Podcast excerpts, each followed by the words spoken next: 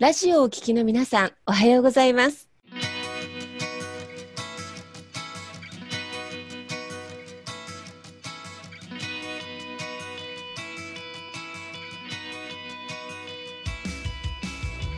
FM 那覇より毎週日曜日9時30分からお届けしております坂本典彦のラジオ経営塾が今日も始まりましたこの番組は20年間で1万人の起業家、経営者を指導してきた坂本典彦先生があなたの経営に役立つヒントや最新の情報をお届けする番組です。坂本典彦のラジオ経営塾。今日も最後までお楽しみください。今日も始まりました。坂本典彦のラジオ経営塾。パーソナリティは私、中田民子と根葉智美がご一緒させていただきます。では、坂本先生、根葉さん、今日もどうぞよろしくお願いいたします。はい。よろしくお願いします。はい、季節なんですが、そろそろね、まあ、春、まあ、卒業のシーズンということで、坂本先生、今日はちょっとですね、学生さんに聞いていただきたいなーって話題を拾ってるんですね。うん。っていうのが、まあ、あの、まあ、高校卒業、大学卒業、専門学校卒業、皆様それぞれなんですが、学校生活で一回しかないよねっていうことで、え実は今日は学生が起業するために必要なこと、これお話しいただくことで多分学校生活の過ごし方も変わってくるんじゃないかなということで、先生、学生が起業するために必要なことということで今日お話しいただければと思います。よろしくお願いします。よろしくお願いします。で、今日はですね、まあ、学生が起業するためにね、まあ、必要な7つのことっていうのを、ちょっと全部お話できるかちょっとあれなんですけれども、あの、ちょっとお話していきたいなというふうに思ってます。で、まあ、1つ目が、まず100名の経営者に話を聞きに行くっていうことと、で、2つ目がビジネスアイデアを30個考える。で、3つ目が営業を経験する。で、4番目が、まあ、簿記を学ぶ。うんで5番目が人生50年計画を立てる。うんで、6番目が50年飽きない業界を決める。7番目が指導者を見極めるというね。まあ、この7つ、えー、ポイントがあるなというふうに思うんです。まあ、これをね、ちょっとまあ一つずつね、ちょっと解説していけたらなと思いますんで、はい。よろしくお願いいたしますよ。ろしくお願いします。で、えっと、で、まあ、私もね、この学生さんに、まあ、なんでこれを話したいのかなっていうふうに思った時に、先日ちょっとですね、えっと、名古屋の方の大学の、まあ、授業でですね、ちょっと1時間ぐらいお時間いただいて、ちょっとお話しさせていただいたんですけれども、やっぱりね、学生さんって、まあ、これから、まあ、どういうふうにね、あの、進路を歩んでいくかとか、いろいろ悩まれたりとかするんですけど、ただ今の学生さんってどうしても大学入ることが目的になっちゃって、その先をどうするかってなかなか考えてなかったりとか考えるのが難しかったりとかですね。で、まあ、で、これは別に学生さんがだけが悪いわけじゃなくて、学校もそういう教育をしてないんですよね。その何をね、していくべきなのかとかっていうところですね。まあ、こうしてなかったんで、まあ、あの、まあ今日のね、このお話で、まあ、もしね、自分が将来なんか自分でやりたいなと思う人の、まあ、ヒントにね、えー、なればなと思って、ちょっと今日ね、あの、お話していきたいなと思います。で、私自身も、まあ、30歳で起業したんですけれども、やっぱりね、あの、もっと学生時代にこんなことやっとけばよかったなっていうのはやっぱあったりします。はい。うんうん。うん、学生の時は、どっちかというと結構やっぱ、あの、僕も遊んでた、ね、あの、アルバイトばっかりやってたなと思っと、で、まあ当時はね、その田舎だったのもあるんで、田舎の僕は大学だったんで、ね、で、情報もね、今みたいにネットでとかスマホでとかって情報なかったんで、まあ仕方ないなって部分があったんですけど、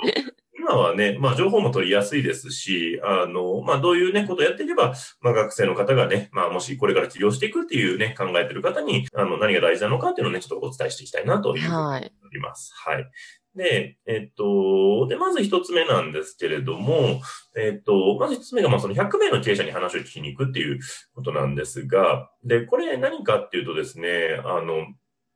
結構僕もいろんな経営者さんにお話聞いてて、で結構ね、あの、最初にいろんな経営者の話を聞きに行ってる人って結構いるなっていうのに気づいたんですよね。なるほど。で、で、企業とかビジネスって最初まあアイディアね、なかなか何やっていいかわかんないとかってうんうんあると思うんですけど、あの、結構注意しときたいのが、なんかこのパターンやったら儲かるみたいな言う人も結構いるんですよね。これをやったら、例えば今だったらね、なんかネットでなんかやったら儲かるよとか、ね、うん、なんか今だって AI、AI だよとか、バイオとか、うんうんなんか、だからこれしか儲からないみたいに言う人結構いるんですよね。その企業とかを調べていくと。世の中ってビジネスモデルっていっぱいあるんですよね。うんうんうん。で、もう無限にありますし、例えば同じ業界でも経営者が変わったらやり方全然違うんですよね。ラーメン屋さんやるって言っても、ね、ラーメン屋の成功のパターンって一一種類じゃないですから、いろんなパターンありますし、他のね、IT の仕事でもいろんな種類とかいろんなやり方があるので、どういうふうに皆さんがその事業をやってきてるのかって、このパターンをね、やっぱいっぱい知るってすごく大事だなと思うんです。うんうんで、で、学生時代って、その経営者にね、話聞きに行って行きたいって言ったらね、すごい聞きやすいんですよね。うん。学生がね、あの、社長さんのね、なんかお話聞きたいですとか、ね、で、自分も将来なんかやりたいと思ってるんで、聞かせてほしいって言ったら、あの、多分ね、経営者であんまりそれ言われて嫌な気になる人、そんないない気がするんですよね。ですよね、きっと。うん。うん、で、そんなに、お学生だったらまあちょっと話してやるかみたいな感じの社長さんは、やっぱりね、あの結構いらっしゃると思うんで、まあもちろんね、忙しくて断られるとかもあると思うんですけど、うん、結構ね、学生って立場って話聞きに行きやすいんですよね。うんうん、だから、で、多分自分が気になる会社さんとかいろいろ調べたりとかして、で、あと今連絡も取りやすいんで、うんうん、あの社長さんが SNS やってたりとかするから、うんうん、ね、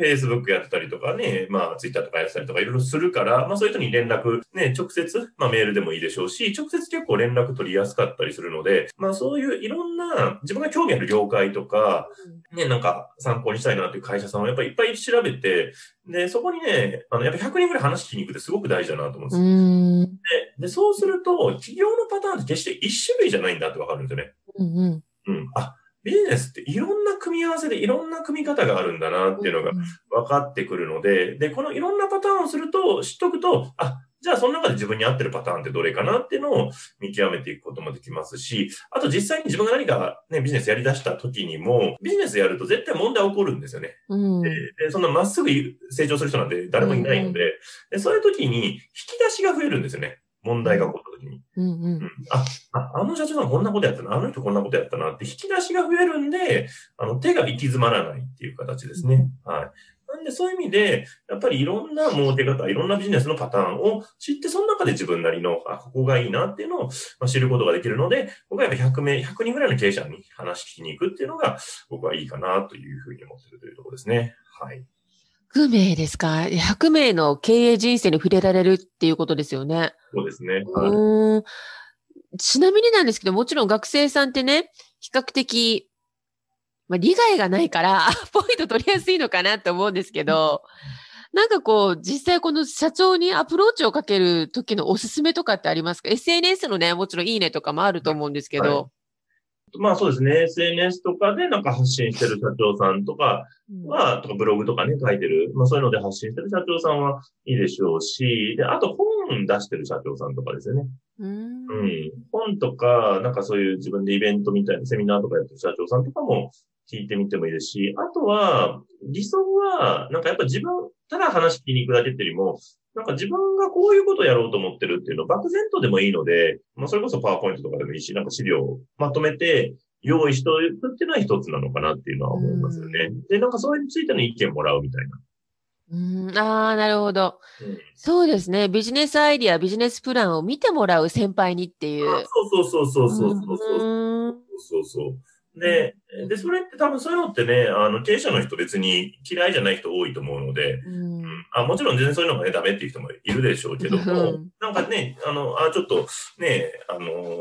ね、ご意見欲しいんですとかって言って別に悪い気はしないと思うので、経営者だったら。はい。なんで、まあそういうのを持っていくみたいなのもありますよね。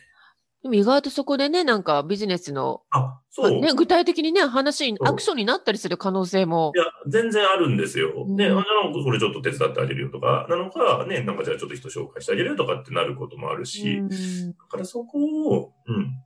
あの、聞いてもらうっていうのは一つですよね。うんうんまあ、最初はその社長が何かを、まあ、まあ、本なり、SNS なり、まあ、リリースしているものであれば、そこにきちんと関心を持って入っていって、で、ビジネスプランを準備した上で、まあ、先輩に見てもらうっていう形ですね。うん、そうですね。確かに。うん。そう。で、これがね、学生って立場だとすごいやりやすいんですよ。そうかもしれないですね。うん。あの、社会人、まあ、社会人でもダメではないんですけど、若ければ。うん、あの、これ若いうちにやった方がいいんですよ。なんか想像つきますね。なぜダメか。そう、年取ってからだとね、なんかみんなやっぱモチベーションが湧かないんで、若い時になんか教えてあげようっていうのがね、あるんですけど、まあこれね、すみません、年齢のね、あれを言っちゃってあれなんですけど、まあこれやっぱ学生の特権みたいなところがあるんで、でこれは、あと、起業前にやった方がいいです。うん。もう、独立しちゃってると、もう、要は、社長対社長になっちゃうんで。なるほどですね。経営、ビジネスマン同士の規模の大小はあるけど、まあ、経営者同士みたいになっちゃうんで、そうするとあんまり会う理由がなくなっちゃう可能性があるんで。ああ、ちょっとフィルターがかかっちゃいますね、そうするとね。そうなんですよ。そうなんです。商売かなって思っちゃうんで。でも学生だったら、もうそれこそ別に学生の身分で上場企業の社長さんとかも行けたりするんで。うん。うん。そう。だからこれは起業前にやった方がいいです。いいこと聞きました。なんか昔そんな知恵があればね、きっと今頃人生変わってたのかもしれないですけどね。もこれ後で人に聞いて、あ、言われてみたらそうだなっていうふうに思って、僕もある経営者の人に、そう、それ、ね、企業前に行った方がいいって言われて、うん、あそれは確かにそうだなと思って、うん、そうなんですよ。学生さんはどんどん聞きに行った方がいいんですよ。で、なんか先生、今日ね、あの、学生さんの起業するために必要な行動で7つのポイントが終わりになるっていうことで、はい、盛りだくさんなので、えー、今日と来週2週に向けて、しりお聞きしたいと思うんですけども。はい、ありがとうございます。今せ、あの、先生あれですよね。あの、ビジネスアイデアをぜひ、その経営者の先輩に見せるといいよって話だったんですが、はいはい、まあ、二つ目に、まあ、ビジネスアイデアを30個考えるっていうね、はい、ポイントについて教えていただけますか？そうですね。で、そのビジネスのね、最初アイデアって多分、まあ、なかなかね、思いつかないところもいろいろあると思うんですけれども、でもね、これをね、アイデアを考え出すっていう練習がすごい大事なんですよね。絞り出すっていうのが大事で、で、これ、あの、ソフトバンクの孫さんが言ってたのが、孫さんは起業前にビジネスアイデア40個考えたらしいですね。で全部でも持てる自信あったらしいです。そう、波じゃないなと、さすがだなと思って、あれなんですよ。でも、あのでもビジネスアイデアとかビジネスモデルをね、どうやったらね、その儲かるビジネスモデルとか、これやっぱ考える癖ってすごく大事で、こうやったらもっとこれ売れるんじゃないかなとかっていうのを普段から考えていくっていうこと。で、あとこれ数をやっぱ出していくってことがすごく大事で、で、で別にちょっと売れなさそうなアイデアでもいいんですよね。うん。でもいいんだけども、あの、なんかこういうのが売れないかなっていうのを考えていく。で、でそういう、なんだろうな、ちょっと馬鹿らしいものが実はビジネスになったりとかっていうのがあって、で、僕の知り合いの決算でね、その人小学校の時からに起業したって言ってる人なんですけど、うん、その人一番最初に言ったのは何かっていうと、あの、カブトムシなんですよ。へえー。うん。そう、カブトムシ。で、まあ、その人はすごく家が貧乏で、なんか、お父さんが元社長だったけど、会社なくなっちゃって、すごい貧乏になって、で、なんか売らないといけないっていうので、裏の山かなんかでカブトムシ捕まえてきて、で、それをクラスの友達に最初売ったっていうのが一番最初、超スタートだった。ある意味地産地消みたいな感じです、あ、そうそうそうそう。でも、あ、すごいなと思って、それ確かにね、カブトムシね、取ってこれる子だったらね、で、欲しい子いるから、その子にね、1個100円とかで売ってあげたら、それで商売になるわけですよ。うん、うわ詳細たくましい。そう、そうなんです。もう今すごい社長さんですけれども、そういうのをやってるっていうところで、だから、なんだろうな、ビジネスって別になんかすごい高尚なものを考えないといけないとかって全然なくて、本当何気ないものが売れたりとかお金に変わったりって普通にあるんで、それを、で、やっぱりどいろんなモデルを考えていくですね。これが、あの、で、いっぱい考え出すと、その出したやつがまた繋がったりとかしてくるので、でアイデアが発展してきたりとかっていうのがあるんで、やっぱこの数をやっぱ出すってすごく大事かなと思います。まずは出しちゃうんですね。いっぱい出すのが大事ですね。で、これ売れそうかな、これ売れそうかなをね、で、その、これって合ってるとか合ってないとの話じゃないので別に、あの、考えを出すっていうところが大事ですね。はい。で、その時に、考え出す時に、あの、闇雲にいっぱい書こうとするとわけわからなくなるので、で、その時に大事なのがそのコアコンセプトっていう考え方なんですけど、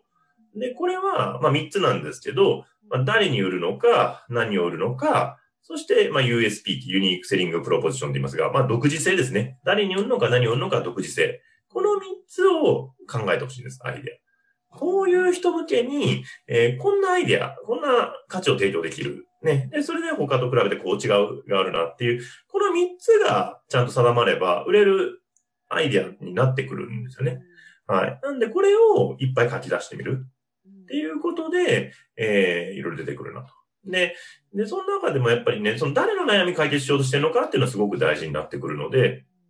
うん、その、ね、こういう人の困りごとがないかなとかっていうのを、まあ、考えて、それを解決していく手段を考えていくと、アイデアって多分ね、あの、いろんなのが出てくるんじゃないかなっていうふうに思いますよね。皆さんたっぷり出てきそうな感じがします？今。そうですね。このコアコンセプトっていうのは、そのアイディアごとに、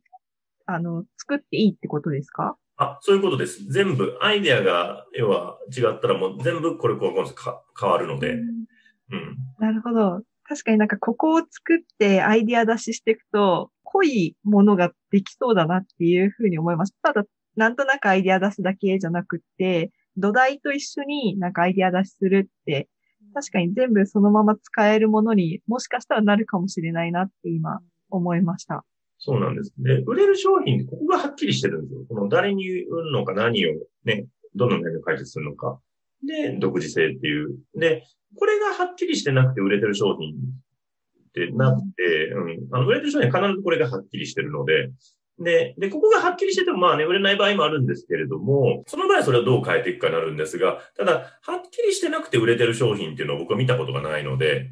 だから、あの、ここはね、あの、アイデア出しの、で、この3つを軸に考えればいいので、考えやすいんですよね。なんかビジネスモデルってなんか複雑ななんかいろいろなんか収支計画がとかっていろいろなんかあったりするんですけど、なんかそう全部細かく考えるとわかんなくなっちゃうので、この3つだけまず考えるっていう、この癖。これだけつけてるだけで、あの、その辺の波のコンサルよりも、はるかにいいビジネスを話できるので、アイディア考えられるんで、いいかなっていうところですね。うん、まずはもう出してみるっていうことですね。なんか、ね、でも社長、さっきね、あの、経営者の先輩の社長にアイデアを見せに行くっていうのも、一つのアウトプットなので、またアイデアを考えたら、こう、ちょっとシェアしていくっていうのも大事ですか、先生？あ、すごい大事です。だこれをとにかく人に喋っていく。で、あの、で、喋ってこういうの興味あるって聞いていくのがすごい大事ですね。で、それ聞いて、えー、10人ぐらいに聞いて、あ、なんか3人ぐらい興味あるよって言ってくれたら、あ、これちょっともしかしたらビジネスになるかもっていう感じ。うん。もう、マーケティングですね。あ、もうマーケティングなんです、これ。一番簡単なマーケティングのリサーチというかテストなんですよね。そう。特にね、学食とかね、リアルだと、あとオンラインでも繋がりますもんね、今。全然できますね。それこそ SNS で発信してこんなの考えてるんですよ。興味ある人いますって聞くだけでもいいですね。うん、面白い。うん、面白いですね。そうやって考えると。そう。だから、ビジネスアイデアってなんか難しく考えるから出ないで、なんかこんな、ね、なんかこういう人のこんな悩み解決したら面白いかなっていう。うん。そう。それがスタートで全然いいんで。この人のこんな悩みを解決したら面白いかなとかですね。そうですね。そう。で、あとね、もう一個言あの、お伝えしたいのが、そのビジネスアイデア考えるときに、やっぱりね、その他の商品のそのコアコンセプトがどうなってるのかを知りたいんですよね。でで、僕これよく言うのが、そのスーパーとかコンビニとかで皆さんお買い物すると思うんですけど、あの、常にその商品をなんで買ったかっていうのをね、あの、理由を分析してほしいんです。うん、例えば、醤油買うとかありますよね。で、スーパー行くと醤油とかいっぱい置いてるじゃないですか。2、30種類とか、大きいスーパーだとね、4、50種類とか多分置いてると思うんですけど、なんでこの醤油を手に取ったのかっていう。そのね、30個、40個ある中で、なぜわざわざあなたはそれを手に取ってるんですかっていう。で、これは、やっぱ理由があるはずなんですよ。ね、そのね、なんかラベルに書いてた、なんか本醸造って書いたから方とか、なんか無添加って書いてるからとか。減塩とかね。そうそう、減塩。あ、でもお、お値段見たらこっちよりこっちだった。うん。多分いろんな理由があって買ってるはずなんですよね。うん、で、だからそれをなぜこれを手に取ったのかっていうのを自分の意思決定を分析していくんです。うん、で、それをコアコンセプトって観点で、あ、これはこういう人向けにこういう価値提供してる醤油だから、あ、じゃあこれで私はこれか、今日これ選んだなとか、そう。で、要は世の中に出てる商品とかサービスっていうのはすべて、そのマーケティングっていうのを全部考えられて作られてるわけですね。で、偉いおっちゃんたちが、あのー、もう、しこたま会議やって もうめちゃくちゃ必死に悩んで考えて出てるのが、あの、スーパーに並んでる商品たちなので、うん、それでもね、早い、ね、2、3ヶ月で消えてったりとかするわけですよ。うん。確かに出してみないとわからないって部分もね、実際マーケティングにはありますけど、ね、でも普段のやっぱりそうすると買い物とか生活の中でも、ある意味トレーニングですね、それって。めちゃくちゃトレーニングです。だから全部トレーニングになるので、ね、なんでそれがを自分が手に取ったのか。で、自分がお金払ったやつは全部それを考えるって感じですね。レストランとか、かね、お店でもそうだし、うん、もうね、遊びに行ってね、遊園地でお金払った時もそうだし、なんでこれお金払ってんのかの全部考えるんですよ。うん、なるほどね、これがね、生きた経営のビジネスの勉強だなと僕は思ってるので、うん。確かに生きた学習ですね。今日先生、ちょっとね、またさらに三つ目、営業を経験する。はい。もう、濃度濃ゆくお願いします。営業です。はい。はい。そうですね。まあ、営業は、で、さらにまあやっぱ学生さんで、やっぱ営業はね、絶対経験した方がいいなっていうのがあって、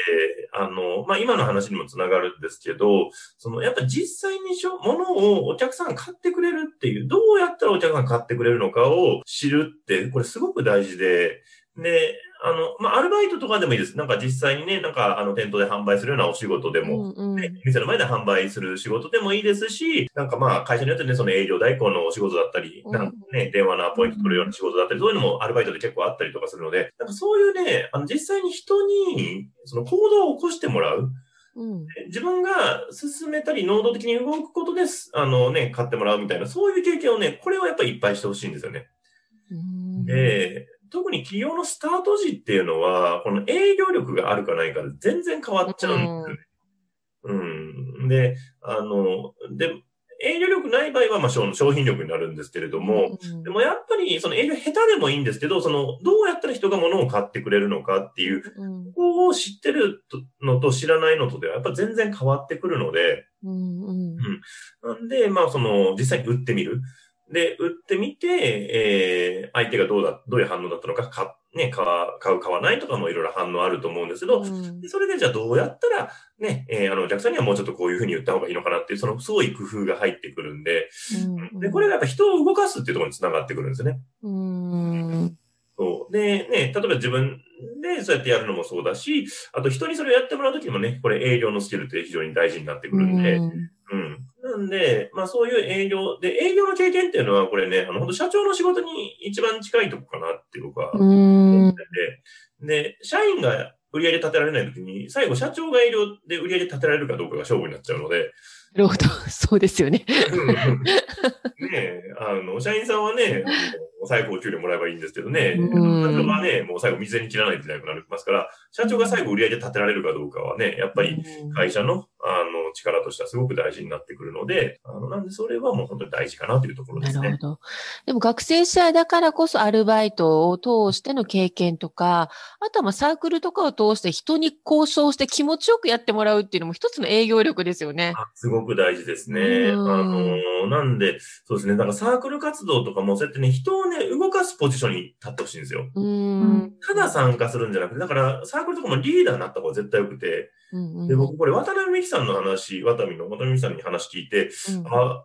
決定的に負けたなと思ったのが、うん、あの、渡辺美樹さん、あの、学生時代になんかボランティアの活動でね、うん、あの、なんかコンサートみたいななんかチャリティーのコンサートみたいなうんうん、けど、その時、あの、1万2千人ぐらい動員したらしいんですよ。おお、学生で1万2千人ですか？そう、そう。で、まあ、で、それの、そのボランティアのなんか団体みたいなのをなんか仕切って、うん、もうみんなで一生懸命やって、もう1万2千人ぐらいを集めてイベントやったらしいんですけど、それは、あ、俺やってなかったなと思って、うん。ぜひお聞きのリスナーさん、ね、一回トライしてもらいたいですね、何か。トライしてほしいです。なんかイベント企画して自分が主で動いてほしいですよね。なるほど。それが、あの、マネジメント力とか経営力につながってくるんで、うんうんそういうのは学生時代にぜひやってほしいなと思いますね。ね確かに学生時代だからこそ許されるね、豊かなトライアンドエラーでね、あの、ね、後のちょっと企業力、経営力の卵、ね、発掘したいものですね。はい。はい。お時間あっという間で、また後半は来週お届けをしたいと思います。えー、今日も本当にありがとうございました。